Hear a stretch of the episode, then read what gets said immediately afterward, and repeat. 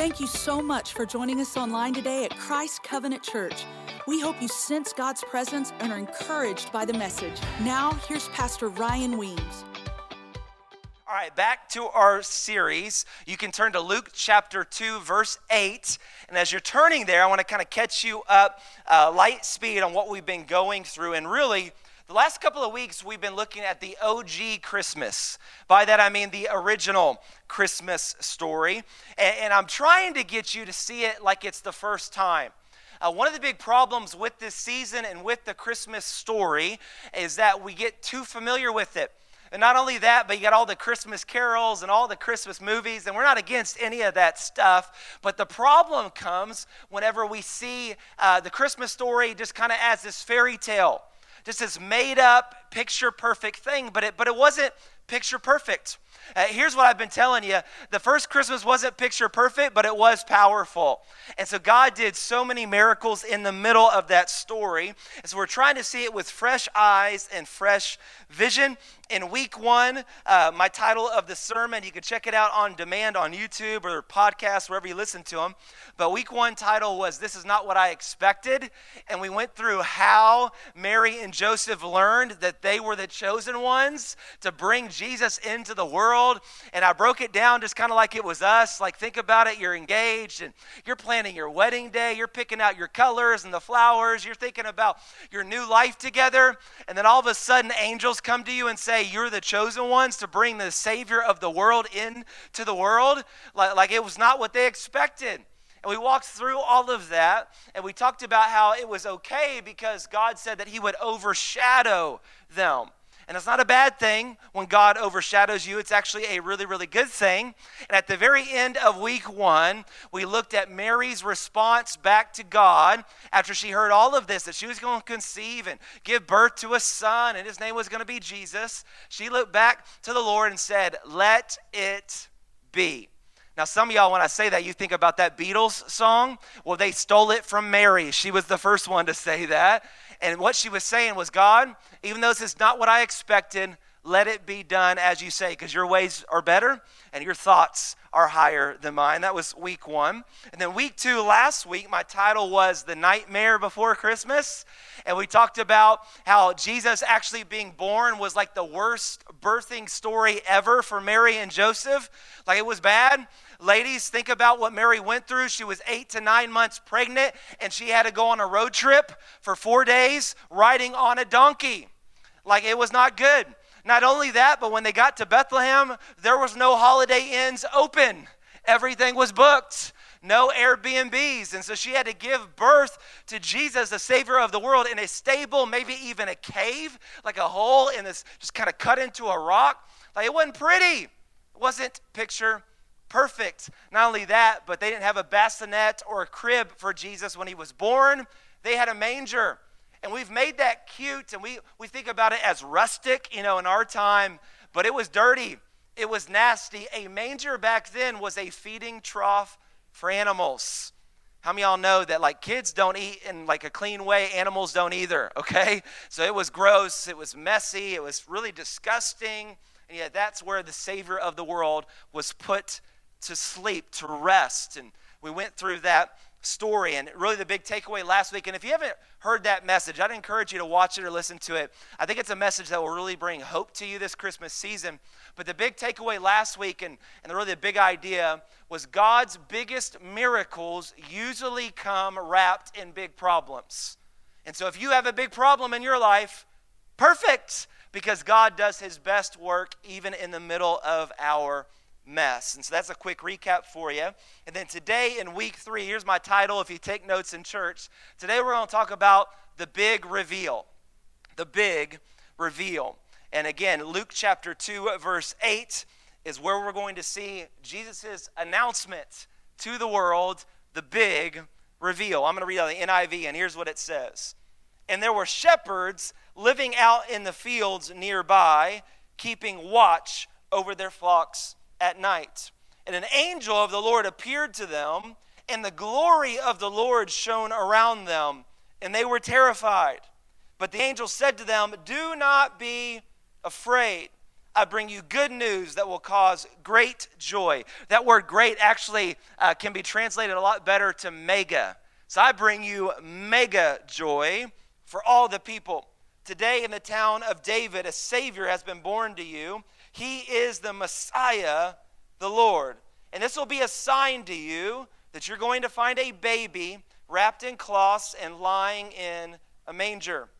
And suddenly, that's a good preacher word right there. Suddenly, a great company of the heavenly host appeared with the angel, praising God and saying, and we sang this earlier Glory to God in the highest heaven, and on earth peace to those on whom his favor rests. And when the angels had left them and gone into heaven, the shepherds said to one another, Let's go to Bethlehem and see this thing that has happened, which the Lord has told us about. And so they hurried off and they found Mary and they found Joseph, and there was the baby who was lying in the manger. And when they had seen him, they spread the word concerning what had been told them about this child. And by the way, when, when you experience something like this too supernatural, you can't shut up about it either. It was powerful, and they had to tell everyone. Verse 18 And all who heard it were amazed at what the shepherds said to them. But Mary treasured up all these things and pondered them in her heart. And the shepherds returned, and they glorified and praised God for all the things they had heard and seen, which were just as they had been told. I want you to bow your heads with me and close your eyes. God, thank you for your word. Your word is powerful. And yes, this story has got so much in it but God, I pray that we would never forget that it is a real story, it is history. It is not some pop up book fairy tale. It actually happened. And so I pray, God, for those that are brand new to church, brand new to the preaching of your word, I pray, God, that you'd bring fresh revelation. I pray, Lord, that not only would we read your word, but we invite your word to read us, to apply it to our everyday lives. And God, I also pray for the seasoned saint in this room and the many rooms online watching. I pray even for them, especially for them, that they would see this like it's the first time. That we wouldn't gloss over the details because the details matter. That even now, God, you would begin to paint a picture on the canvas of our mind and our hearts of what really went down and again, how we can apply it to our lives. And God, I pray the same thing I've been praying for a while now that God, you would speak to me and through me for your people. And so I pray, God, for every single person, every single family in this service. I pray, God, that they would not even just hear from me, but they would hear from you. Holy Spirit, you are so good, so powerful, so epic that you can speak a different word to multiple people at the exact same time. So do your work and speak to hearts. And I pray, God, that many would come home to know you in this service. God, thank you that we have hope in you. We give you glory and we give you honor. In Jesus' mighty name we pray. And if you believe it, would you say amen? Come on, would you say amen? The big reveal.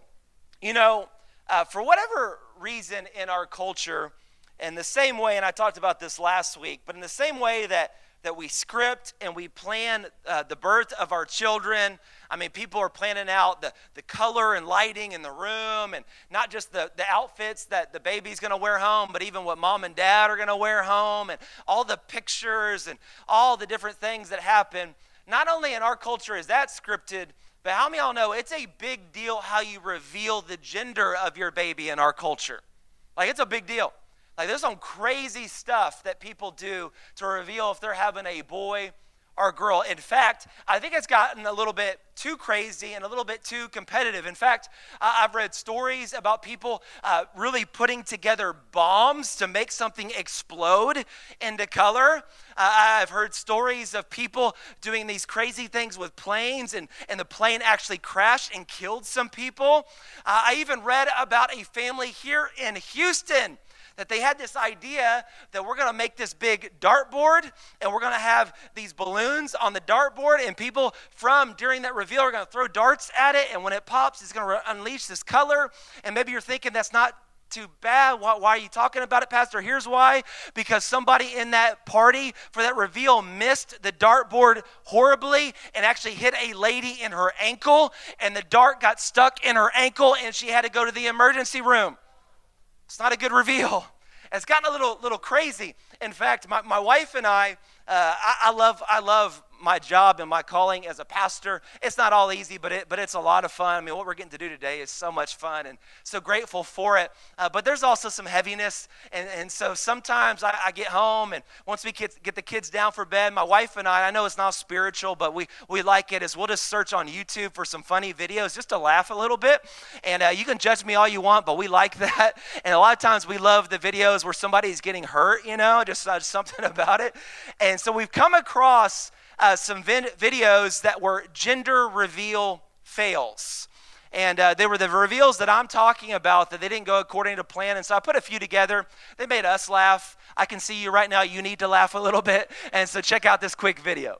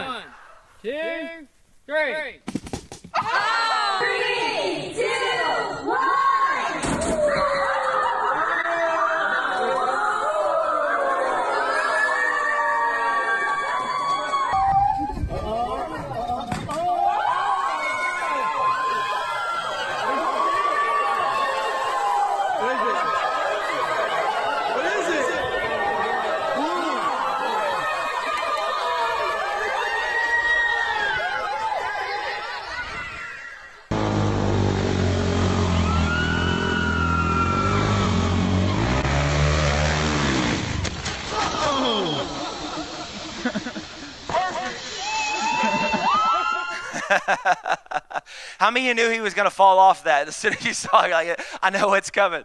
Uh, those are some reveal failures, some epic fails. And I want you to laugh a little bit today, and that's, that, that's good for your heart, it's good for your soul. Uh, but really, what I want to do, the main goal today, is I want to rally us around the original reveal of Jesus. We left off in verse 7 last week, and of course, we started in verse 8 today. And, and we get a snapshot, a glimpse of how the world came to know that Jesus was the Savior of the world, that He had been born. And with Jesus' birth, it's not an epic fail at all, it's a huge success, and it's going to bring you a lot of hope today. In fact, I don't got a real complicated message. It's very, very simple, but I think God's going to use it to help you. And here's what I think is so fascinating about the big reveal with Jesus. Like, if I was writing this story and I was letting the world know about Jesus being born, the Savior of the world, I don't know about you, but for me, if I'm writing the story, I'm going to make sure that all the kings knew first. I'm going to royalty and, and I'm letting them know hey, you think you're a king, but the King of Kings was just born. That's what I would do. If I was writing the story, I would have gone to the politicians, the governors, and the mayors, hey, you think you're something? Just wait because Jesus, the one true God, he is born. And honestly, just to be real, be real, real truthful, I'm going to Caesar because Caesar actually told people that he was the savior of the world. And so I'm going to Caesar. Hey, you think you're something special? Yeah, you're on those coins and you think you got it all, but the real Savior has been born. I'm going to maybe even pastors and letting them know hey, you got to tell the church people, you got to let them know that the Savior has been born, but that's not what God does. The big reveal of the Savior of the world, who did he go to first? We read it. He goes to random shepherds. That's not how I'm writing it, but God knows best. He knows better than us, and He goes to some shepherds to let them hear the good news first. And, and I want you to make this personal. So, for the many in this room that have kids like my wife and I, I want you to think about when you realize, uh, husbands, when you realize your wife was pregnant, think about this. You waited a little bit, maybe, but think about who you told first that your wife was pregnant. I can guarantee you, you didn't tell random people at Walmart. If you did, you need to see a doctor, okay?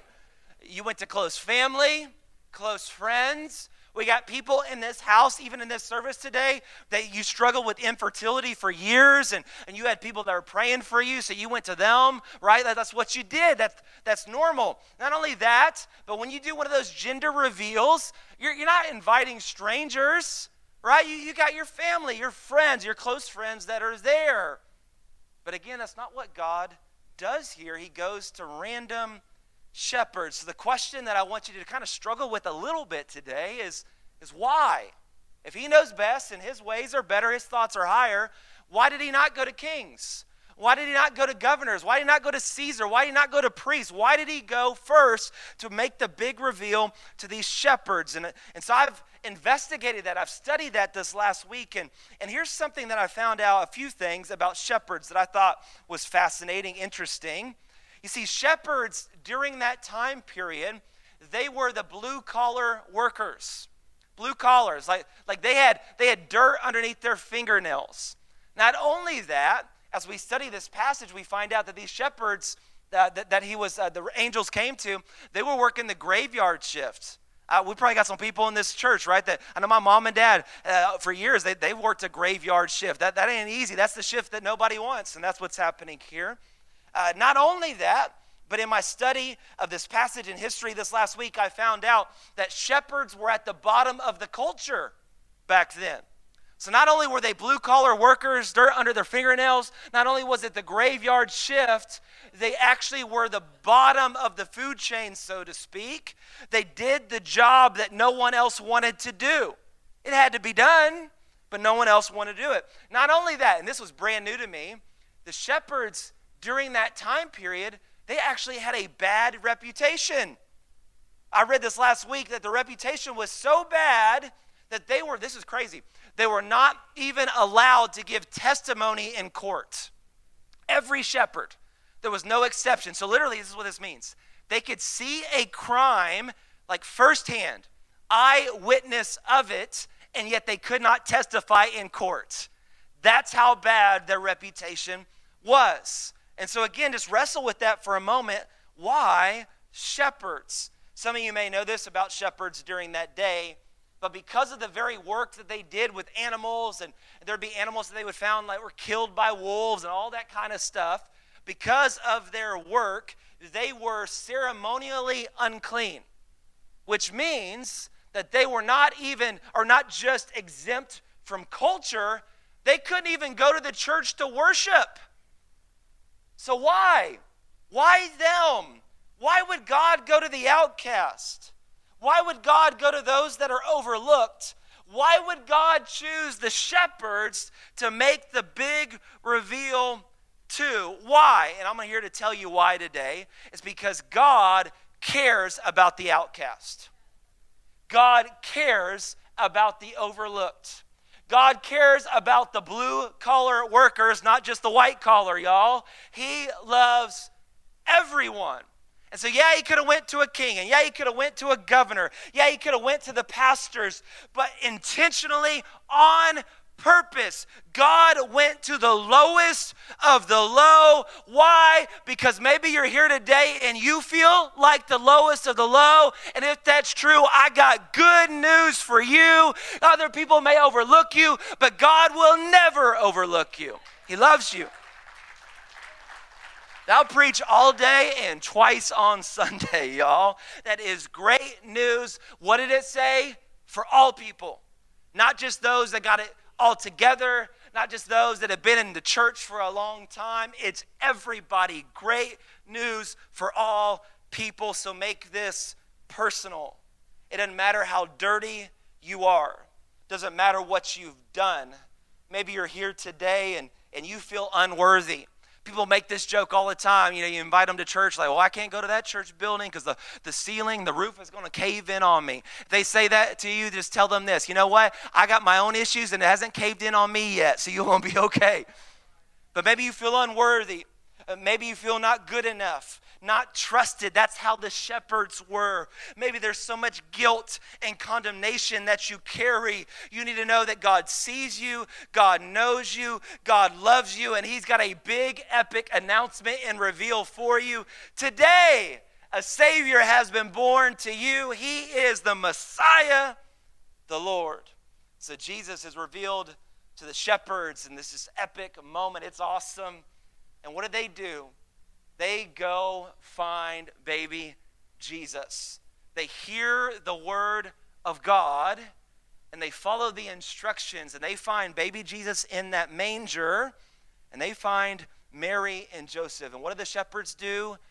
They share everything that God said. Everything. Remember, when you get great news like that, when you encounter something supernatural, you can't shut up about it. You'll tell everybody, even that random person, you'll tell them all. And so they're telling Mary and Joseph, hey, this is what we saw. This is what they said. I mean, can you imagine like what they like that's that's a reason why they were terrified. It's one thing for one angel to show up, but a whole like army of angels. Like like like that, that that's that's incredible. They tell Mary and Joseph, they encourage them, tell everybody else, and and here's what I want you to see. And this is really profound to me. But ladies especially, but guys, you can try your best to relate to this, but ladies especially, think about the state that Mary is in when the shepherds show up. Eight to nine months pregnant, all that travel, all that stuff, all alone, ain't no family there. It's not what she expected, not what she had planned. Wasn't a dream scenario. And she has just given birth. She is exhausted. Remember, this is like a real story. It's not some pop up book. It's a real story You can only imagine that she still got some questions, and I wasn't there, just like you weren't there, but just being a real human like she was, like she's got some questions that can some some concerns, and she's holding out hope and all of that, and so there she is, exhausted. And then these shepherds come, and again, what do they do? They encourage her about what God has said. And I think it's very clear in the text that it's exactly what she needed. What did we read? She treasured these things in her heart. She needed it. She pondered on these things. In fact, here's just the one big thought today that when you don't understand what you see, you've got to remember what God has said.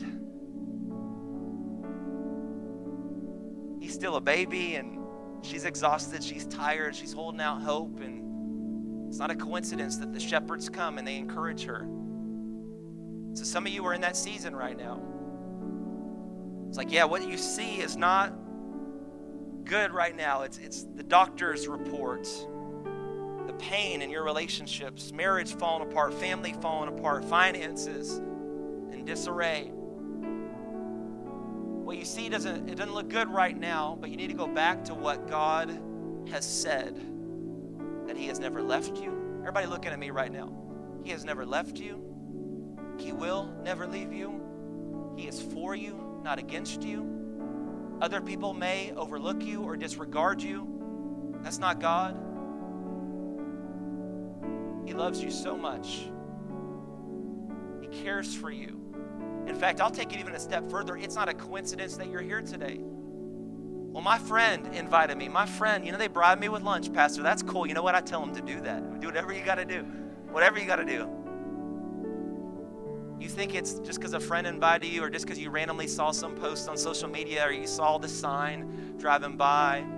It's not a coincidence. God set it all up for this moment that you be reminded that, yeah, what you see, I know it's not pretty. I know it's scary. It looks more like a dream and less, or more like a nightmare and less like a dream. I get all of that.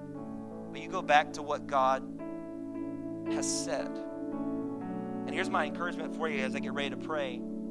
If you want to know what God has said, you just look to the good book, the Word of God. When you don't understand what you see, remember what God has said. Go back to the Word of God. Remember what He's said because every word, hear me, friend, every word that you need is in this book. Every word that you need. Need direction? The Word is a lamp under my feet. Need inspiration? The Bible is the inspired, perfect Word of God. Need truth? The Word is truth. Need wisdom? It's right here in every single page. Need guidance? It's here. Need encouragement? It's here. Need a new purpose? It's found in these pages. We need the Bible every single day. Why, Pastor? Because we need all of that that I just talked about every single day. So, just like Mary, go back to what God has said. Go back to the promises. Go back to what you heard a couple months back. Go back to that message that really spoke to you all those years ago. God is with you and He wants to reveal Himself to you. He loves you. He loves you. Why don't you bow your heads with me? Close your eyes. Jesus, thank you. It's not a coincidence that they're here. It's not happenstance. It's not dumb luck. It's none of that, Lord. You saw them before they got here. You see them now. reminded of what your word says about them, that you know every hair on their head. You think about them more than all the sand on every beach in the world. They are on your mind, they are on your heart. And Jesus, you truly are the reason for the season. And I just pray, and I've been praying that many would come to know you. Not a religious thing, not, hey, here's my checklist. No, no, no, that they would just come to you just as they are, like the shepherds. Maybe dirty, outcast, lowest of the low, feel unworthy. That they would come to you just like they are and know that you don't see them that way. That you love them, that you care for them, that you came to this earth on a rescue mission, not to save and heal the well person, but to save and heal the sick. And that's us. We are all sick without you, in need of a Savior. I encourage you right now, friend, in this room and online, that you couldn't get to God. That's the bad news. But the good news is, because you couldn't get to Him, He came to you. And he didn't stay a baby forever. He grew up and he lived a life without sin. And he died on that old rugged cross. But he didn't stay dead. I'm talking Easter. Three days later, he rose from the dead and he is alive forevermore. And all of that is great news and should cause you not just great joy, but mega joy. That even sinners like us, God has the power to save us, to forgive us, to heal us, no matter what we've done, no matter who we are. I'll just be real with you. If, if that's true for me, and it is, it is definitely true for you. so, in this holy moment, you can surrender your life to Jesus. Again, there's not a checklist. It's not, hey, do these five things and then you can be forgiven. It's you surrendering your life to Jesus. He has already done the work for you, He's already done it. And so, you, just like a gift, you just receive salvation. So, here's how you do that. Very, very simple. Here's how you receive. There's a book in the Bible. We've read out of Luke today. There's another book in the Bible, Romans and in Romans chapter 10, verse 9, it says this that if you confess with your mouth that Jesus is Lord and believe in your heart that God raised him from the dead, you will be saved. And so you just put your belief in Jesus, your trust in him, and you confess that he is your God. And right now you can do that all across this room and all across the other rooms online. You can do that. You can just whisper to him right now. Just whisper it. Jesus, I put my belief and trust in you. I believe you are who you say you are, and I believe you have the power to save me. And Jesus, I confess right now, you are my God. You're my Lord, which means you reign over my life, that you call the shots from this day forward, that I don't ask you to follow me, I follow you. You're my Lord. Whisper this to him, but Jesus, you're also my Savior. To save me from my sin, to clean me up from the inside out. I thank you, God, for saving me. I thank you, God, for rescuing me. And I thank you that you have changed my life. It's what you're doing right now. God, I thank you so much. It's why this church exists to reach people that are far from you, Lord, to see them grow in their faith. Thank you, God, for those that are committing their life to you for the very first time, or maybe first time in a long time. They just wanted a fresh commitment. Encourage them right now, God, that this is not the final step in their spiritual journey, their relationship with you. It's not the last step, it's actually the first step. And you want to keep growing them. That's why getting a part of a church is so important and reading their Bible and praying. And we want to help them on all of that, God. So thank you. This is the first step many to come. God, thank you for what you've done today. It's all about you, Jesus. You are the reason for the season. We give you all the glory and all the honor. In Jesus' mighty name we pray. Amen. Amen. Thank you so much for listening today. If you made a decision for Jesus Christ or if your life has been impacted in any way, please send us an email at info at christcov.net. We would love to hear your story. And for those that committed your life to Christ, we want to help you on your new journey by sending our free Start Bible Kit in the mail. If you'd like to partner with us financially, simply click on the Give tab at christcov.net. There it will take you to a safe and secure page where you can set up a one time or recurring gift to help us accomplish our vision heaven full and hell empty. And as always, you can find out more about Christ Covenant on our website or on Facebook or Instagram at Christ Houston.